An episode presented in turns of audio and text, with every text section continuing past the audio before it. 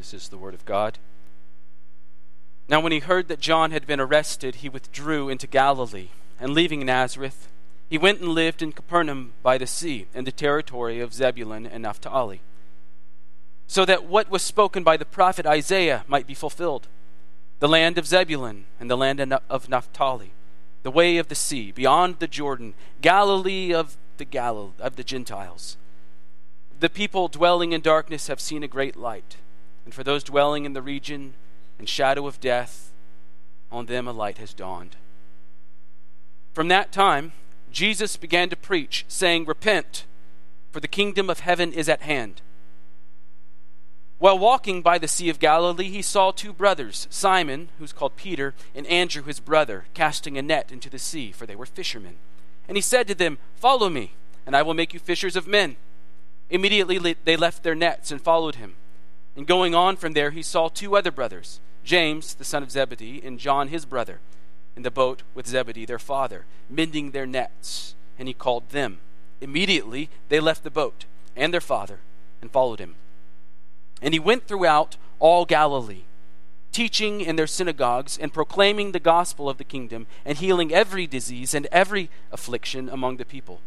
So his fame spread throughout all Syria, and they brought him all the sick those afflicted with various diseases and pains, those oppressed by demons, epileptics, and paralytics, and he healed them. And great crowds followed him from Galilee and the Decapolis, and from Jerusalem and Judea, and from beyond the Jordan. This is God's word. You may be seated.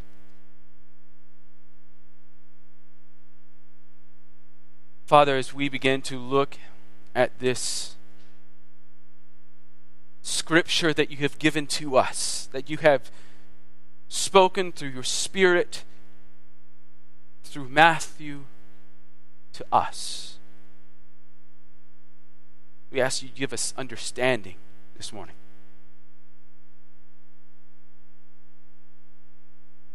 That as we look to these stories that for, for some of us are familiar, for some of us we're reading for the very first time, would you help us to see Jesus more clearly? For who he is, for how you would have him understood by us. And because we know that that's only possible through your Spirit giving us understanding, would you open up our ears by your Spirit? Open up our blind eyes and open up our cold hearts so that we can receive your word with gladness. In Jesus' name, amen. When we left off from Matthew's gospel last week, Jesus had undergone his temptation in the desert, if you'll remember. And he had fully accepted his role as the servant of the Lord, the new Adam, the, the true and faithful fulfillment of who Israel was supposed to be. Remember, he's somewhere down in Judea. I don't have a map for you, but if you have your Bible map, it's in the back of your Bible. He's, he's down in Judea, in the wilderness, in the southern part of, of that area. And he's there, and Jesus finds out that John the Baptist has been arrested by Herod. This is a new Herod, not the Herod that died 25 years before this. We'll learn later what happened, but here's the gist of it Herod is a womanizer, much like his father, and he's taken his brother's wife as his own wife. And John reveals to us that he's just not any Baptist, he's a Southern Baptist. And he says to Herod, That ain't right. and the new wife, who only went for Herod because of his power, she gets upset that John the Southern Baptist is going to spoil her plans so she has Herod arrest John. And you'll have to wait till chapter 14 of Matthew's gospel to see what happens to John. It's not pretty. Jesus hears about this arrest, and he's down in Judea, and he leaves Judea, and he heads up to Galilee, which is where he's from, back where his family lives. And he passes through Nazareth, but rather than staying in Nazareth, where he grew up, he only stops there briefly, and then he heads further north, up closer to the sea he decides to move closer to the sea, to this fishing village called Capernaum. This is where Jesus is going to begin his ministry. This is where we begin to see him preach. Now, Matthew, as many of you who have been here have been pretty keen to listen to, he's, he's been telling us the significance of places, hasn't he? Every, every place name he gives us, he gives us significance. Why this place? And then he tells you it's a fulfillment. He says that Jesus moves to Capernaum because he was going to fulfill what was said in Isaiah. He says that he went such and such place because he was the Christ. He says he went to this place because he was the fulfillment of Israel. He, he went there because that's where the promised King of David would be born. And this move isn't any different for Matthew. And he explains it the same way that he's been explaining every other movement. We should expect by now to see that Jesus is tracing footsteps of promises that were given to Israel. Capernaum happens to be in the old territory of Naphtali, which, along with Zebulun, this is not trivia, most of us regularly exercise. This is the, the far north of the old kingdom of Israel. These two tribes shared the north end of the old, the old northern kingdom, and this is where they were. Those two names are the names of two of the sons of Jacob, which means they are two of the original 12 tribes of Israel. Remember, Matthew's writing this gospel for us, and he's got his scroll of Isaiah open. And he's thinking back to when Jesus moved to Capernaum. And led along by the Spirit, he, he's remembering that Capernaum, that's, that's the region that was supposed to be blessed by God after the return from the exile. And I imagine that it's at this point that Matthew realized this is why Jesus moved to Capernaum. This is why he left Nazareth and went to Capernaum, because he was fulfilling a prophecy and, and Matthew sees this prophecy in Isaiah 9. Remember, he's got Isaiah open. Isaiah chapter 9, verses 2 and 3 are what we see here quoted in our text this morning in Matthew 4 15 and 16. He says, The land of Zebulun and the land of Naphtali, the way of the sea, beyond the Jordan, Galilee of the Gentiles. The people dwelling in darkness have seen a great light. And for those dwelling in the region and shadow of death, on them a light has dawned. Now, if you read the rest of Isaiah 9, you'll find out that this region, this northernmost part of the old northern kingdom, was the first to come under God's judgment. When, when the Assyrian king invaded the northern kingdom, all of this region where Jesus has gone to, that region was conquered first. And these are the first people to be taken from the land, to be exiled out of the promised land into Assyria. Now, Matthew is saying to us, quoting Isaiah, though these were the first people to know God's judgment, these are the first to see the light, to see the light of his mercy towards them. They're the first ones to receive the Christ. They're the first to experience the return from the spiritual exile that they have been in, the return that God had promised to them. They get to know the presence of God with them. Now, this chapter of Isaiah, Isaiah 9, many of you will remember from Christmas time, is where we get verses 6 and 7. For to us a child is born, to us a son is given and the government shall be upon his shoulder, and his name shall be called Wonderful Counselor, Mighty God, Everlasting Father, Prince of Peace. Of the increase of his government and of peace there will be no end. On the throne of David and over his kingdom, to establish it and to uphold it with justice and with righteousness from this time forth and forevermore, the zeal of the Lord of hosts will do this. This is, this is a promise. This is a promise of the coming Christ, isn't it? Isaiah chapter 9. And Jesus is saying, This is going to be fulfilled in me. And I'm going to show you that. And I'm going to move to Capernaum. Because this is where the beginning of this promise starts. I, I think the most encouraging thing that I have seen over and over again is we've been studying Matthew together.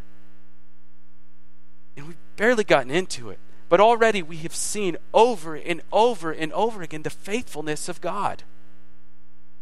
Isn't it an encouragement to read this and say, God was faithful?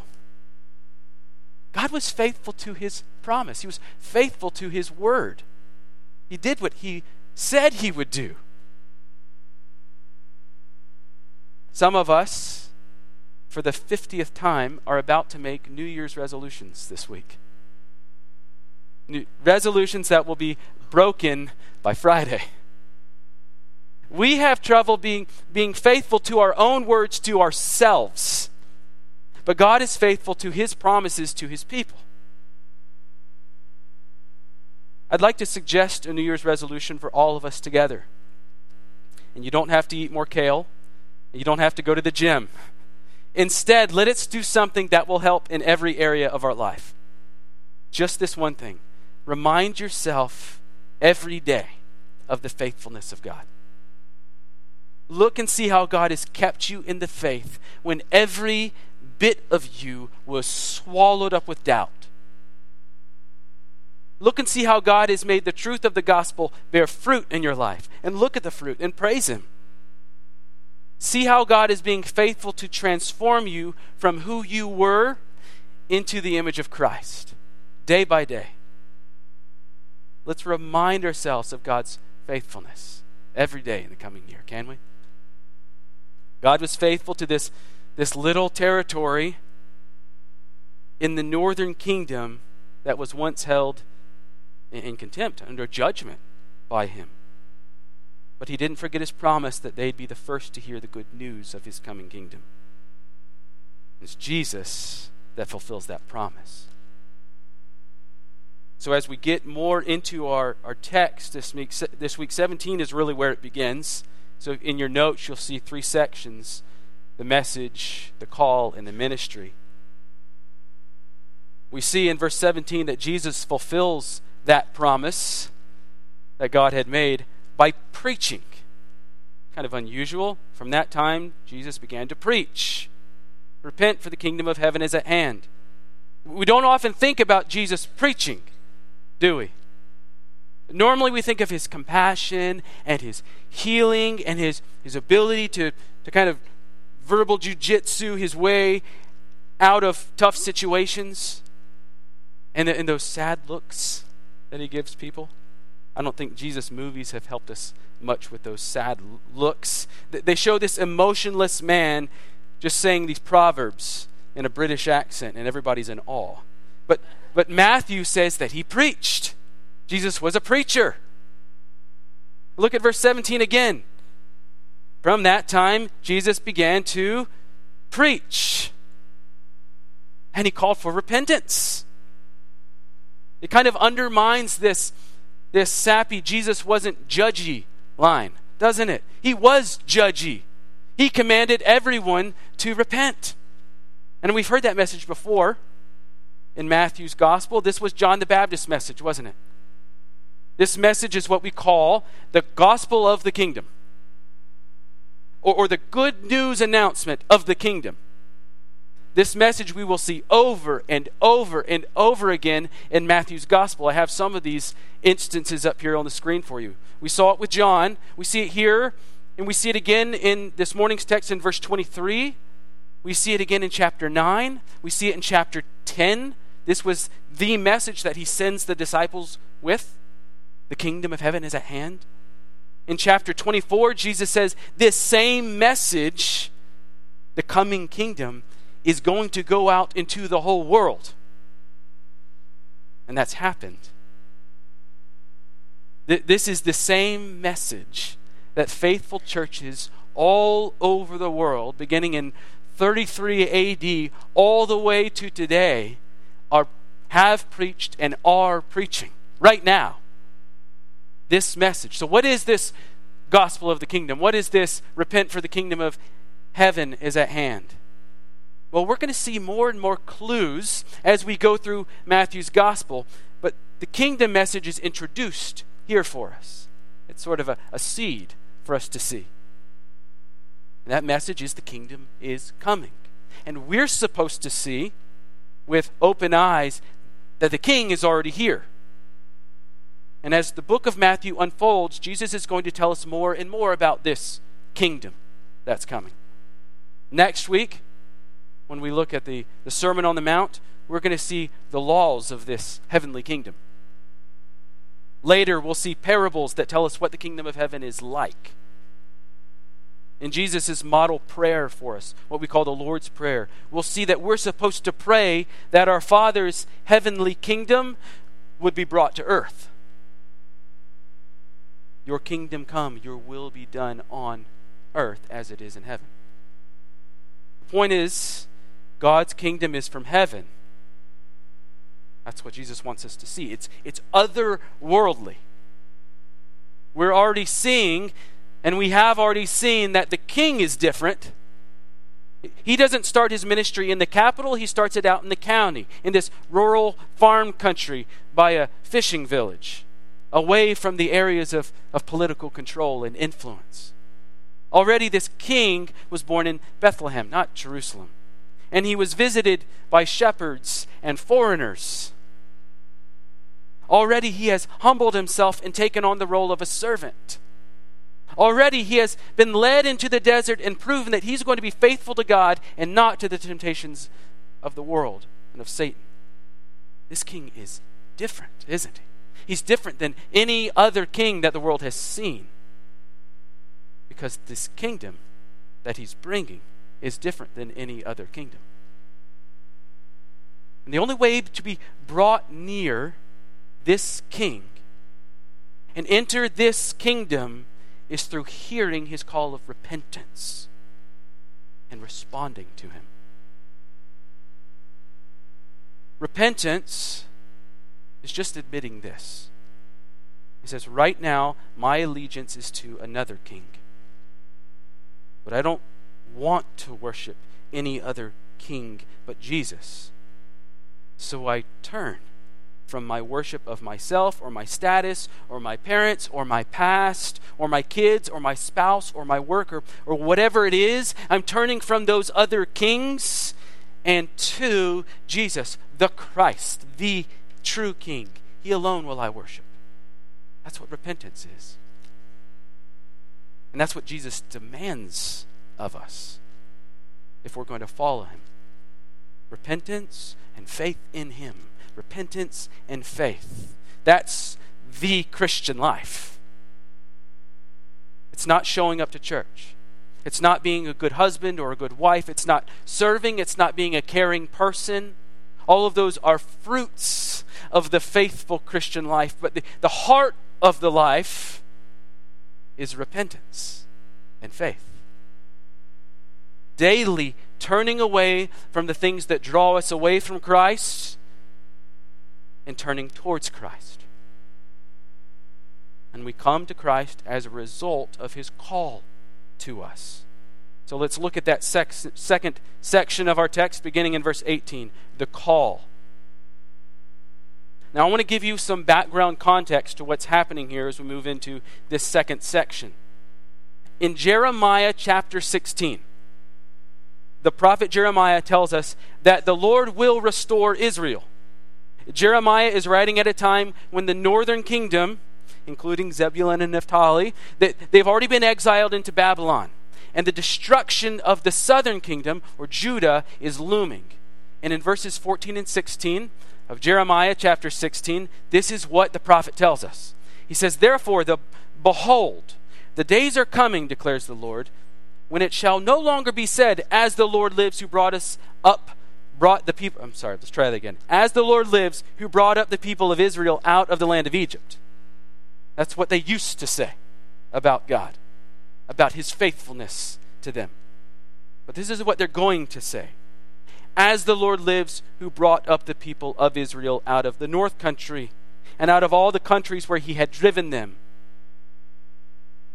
For I will bring them back to their own land that I gave to their fathers.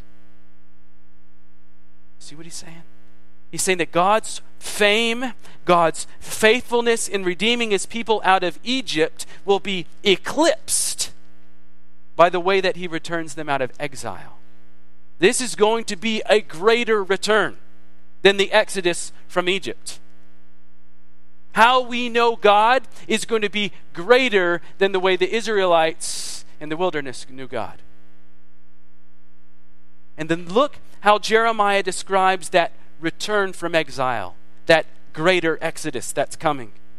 How is this going to happen? He says in verse 16, Behold, I am sending for many fishers, declares the Lord, and they shall catch them. Who's going to go out and get all of the Lord's people and be a part of their reconciliation back to the kingdom of God? Fishermen. Fishermen are going to do it. Now, with that fresh in your mind, with that prophecy on the forefront, on the, on the table in front of you, let's see how Matthew tells us the story of the first disciples, shall we? In verses 18 through 22, Jesus walks down by the Sea of Galilee to call his first disciples. And he doesn't go to the synagogues to find the gifted teachers. He doesn't go to the market to find the savvy businessmen. He doesn't go to the barracks to find the fighters. He goes to the seashore because he wants to find fishermen. And he finds them, doesn't he? Simon Peter and his brother Andrew, and then James and his brother John. And, and aside from Matthew's own calling, these are the only four disciples that we even learn about. Their calling. Jesus calls fishermen because he's fulfilling prophecy in everything he does. He's revealing himself as the one who is bringing the kingdom. He's undoing the spiritual exile that the people have been oppressed under. Jesus is restoring the kingdom. He's the king. And he's delegating these fishermen to go and gather the citizens that belong to the kingdom. That's what it means for them to be fishers of men. That's just the background of what's happening here. That's the reason why Matthew tells us the story the way that he tells us the story. But I want, to, I want you to see something in the foreground, too. This is not just prophecy fulfillment, this shows us the character of our Lord. Look at verse 19. This is crucial. In verse 19, Matthew says, And he said to them, Follow me, and I will make you fishers of men. Now, is this an invitation? A suggestion? Maybe? Does Jesus say, Hey guys, I was thinking maybe if if you know it's if it's okay with you, I was thinking maybe you could come with me. He doesn't, does he? It's a command. He says, "Follow me." And they do. He doesn't explain to them what they're going to be doing other than I will make you fishers of men. And, and with Jeremiah fresh on our minds, we kind of understand what he's talking about. But imagine uneducated fishermen hearing, I will make you fishers of men. That doesn't help his call. That's not much to go on for them. Th- think of how little information that these men have to go on.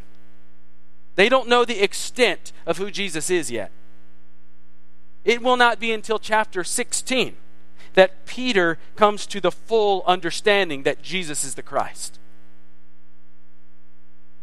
And even then, he still doesn't get it. They don't know that he's going to heal people. They don't know that he's going to cast out demons and challenge every ruler in the land. They don't know that he has come to free them from slavery to sin. They certainly do not know that he's going to die on a cross and be as resurrected, and that they are going to be sent out all over the Roman Empire to plant churches and follow in his suffering. All, all they know is that He's called them, He's commanded them. And look at what they do they drop what they're doing their livelihood, even their means of a livelihood, and they follow Jesus. P- Peter and Andrew left their nets to follow him. James and John leave behind their boats and their father to follow him. Why? Because he called them. Jesus has authority over men. When a king gives a command, you obey. When Jesus sees these, these men, he commands them and they obey. There's no belaboring, there's no discussion, there's no hemming and hawing. Jesus calls them and they follow immediately. Verse 20, immediately they left their nets and followed him. Verse 22, immediately they left their boats and their father and followed him. There's, there's a couple things I want us to see here. One, one application for Christians and one for non Christians. For Christians, we, we learn this. When we, like these disciples who are first beginning to follow Jesus, when we make that step to follow Jesus, we have not arrived. As we watch these men through the rest of Matthew's gospel, we are going to see enormous blunders. We're going to see missteps. It will be clear to us that they are not model Christ followers. They'll prove themselves to be ignorant, to be arrogant, to be foolish, and to still be very much sinners. For, for 24 chapters, that's what we're going to see of these men. Much of what we hear these four men say or watch them do will be lessons for us for how not to follow Jesus. And yet, it will be these men who we, as Christians, as Christ followers, followers, who are most able to identify with. The disciples show us that beginning to follow Jesus and continuing to follow Jesus are two different things in, in the beginning, obedience is expected. Jesus has authority in our lives. When he commands us as king, we obey. There isn't a reward for starting the race, it is the continuing, the persevering in the faith that is rewarded. That perseverance, that living out our salvation with fear and trembling, Christian, that is what we strive for. We don't long for that first day. We don't long for who we used to be in Christ. We long for who we will be in Christ. But I don't want to overlook the beginning. I don't want to overlook the beginning and say it's not important at all. That first step isn't important. To follow Christ is the first act of obedience, and there is something to that. If you're not a Christian, maybe you've gathered with the church because you feel guilty.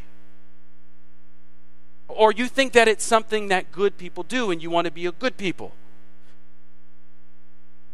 Or, you've come because you're curious, but deep down you know you're not a Christ follower. I want you to see something here. Obedience to Christ's call to follow Him does not mean that these men have it all together. It just means they were obedient. They took the first step. I think, I think sometimes when we sense that God is stirring on us, that He's beginning to call us to follow Christ, our first response is this, but I don't, I don't know enough about Christianity or the church or churchy stuff. Or I'm not good enough. I'm not as good as those other people, and trust me, you probably are we think that we have to be all holy and pure just to begin to follow Jesus. That is exactly the opposite of the response that these four men have, isn't it? They know very little about Jesus. Very little. And yet they're willing to give up everything to follow him. Everything. Their lives are nowhere near as holy as you might think and yet they turn from their lives to follow him. They knew the one most important thing about Jesus that is required for a Christ follower. Do you know what that is? Jesus Christ has authority over my life. That is all you need to know to begin to follow Christ. There is nothing worth holding on to if it keeps you from following Jesus. To give up everything to follow Jesus is worth it. Well, that brings us to our next section, which begins in verse 23. I hope you still have your Bibles open. Jesus, with these four followers in tow, he continues his kingdom revealing ministry to all those around him. Look at the two things he's doing. We see that in verse 23. He's teaching and preaching the gospel of the kingdom, and he's healing every disease and affliction among the people. Teaching and preaching the gospel of the kingdom and healing disease. So, something you have to remember here in our first section Jesus is coming to Galilee fulfilled a promise. Remember that? That promise was that that spiritual exile was ending. The time of darkness where the people were separated from God is over. The king has come. God is with us. In the second section, we saw something similar. God was fulfilling his promise to bring back the people from exile. And then he calls these fishers to assist in that task as the king's fishers, reeling people into the kingdom of light from the domain of darkness. And now here we begin to see the curse that had been on Israel, the punishment, their spiritual exile, it's being undone. It's beginning to be undone by Jesus. It's being undone through announcement, and it's being undone through these healings. These two things are not separate. They go hand in hand. Jesus is proclaiming the inbreaking of the kingdom of heaven, and then it's being verified by action following up.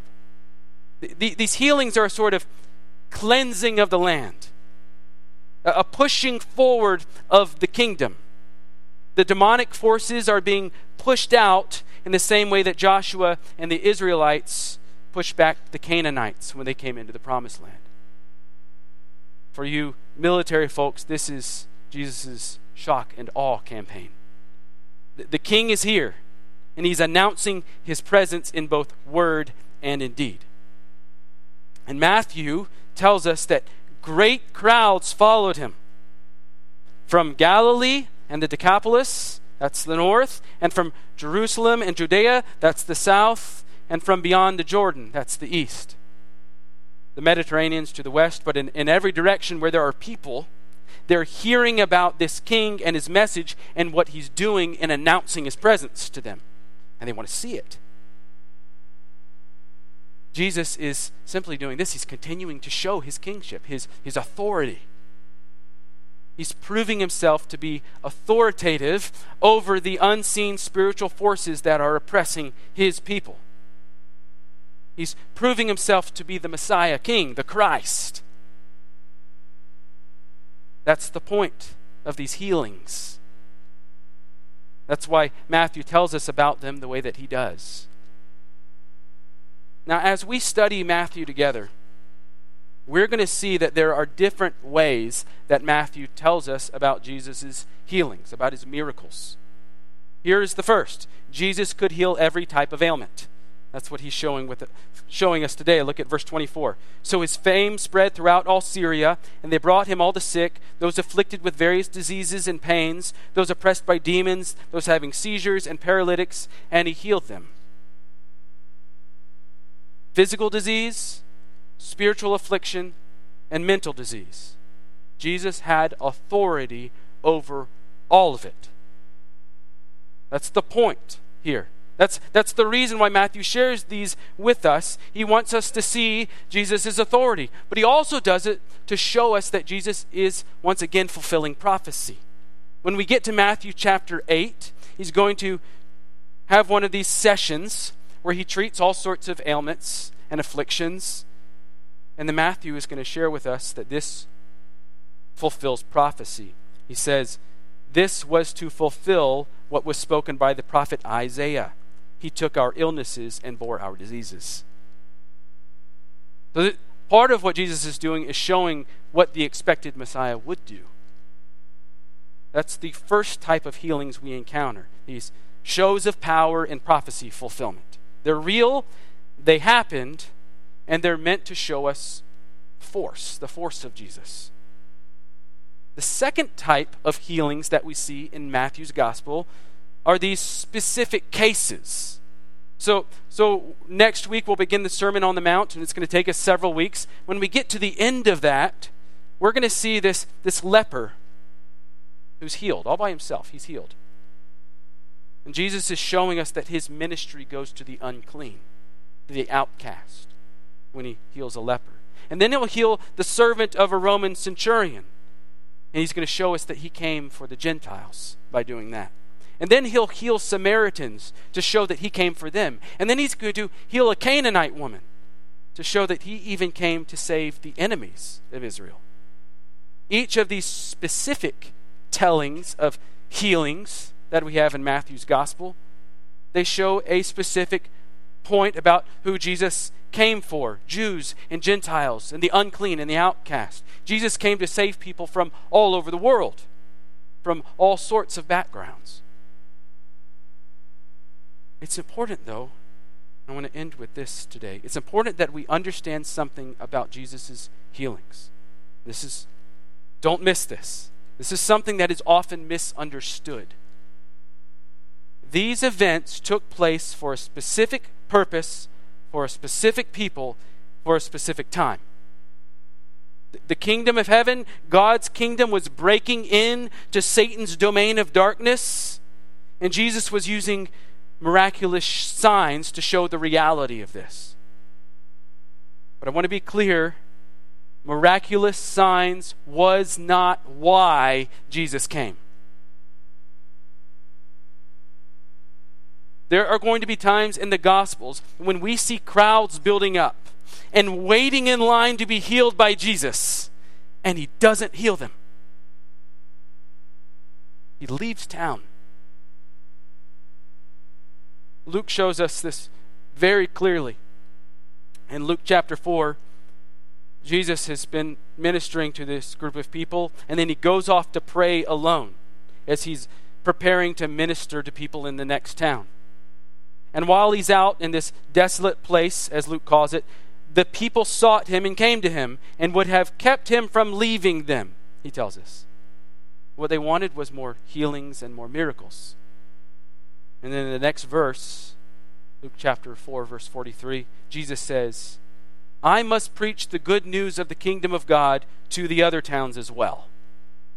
For I was sent for this purpose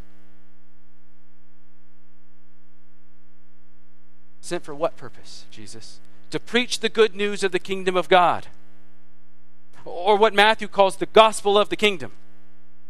That is why Jesus came. To tell us about the breaking in of the kingdom of heaven into earth. The light has come into the darkness. Given the choice between the two, preaching the coming kingdom and healing people to show that the kingdom is near, Jesus says his preaching is more important. His message is more important. Why? because healings don't lead people to put their faith in Jesus as the Christ. Signs and wonders are not the saving grace of Jesus Christ. Some people believed he was the Christ when they were healed, and some people did not believe that he was the Christ when they were healed.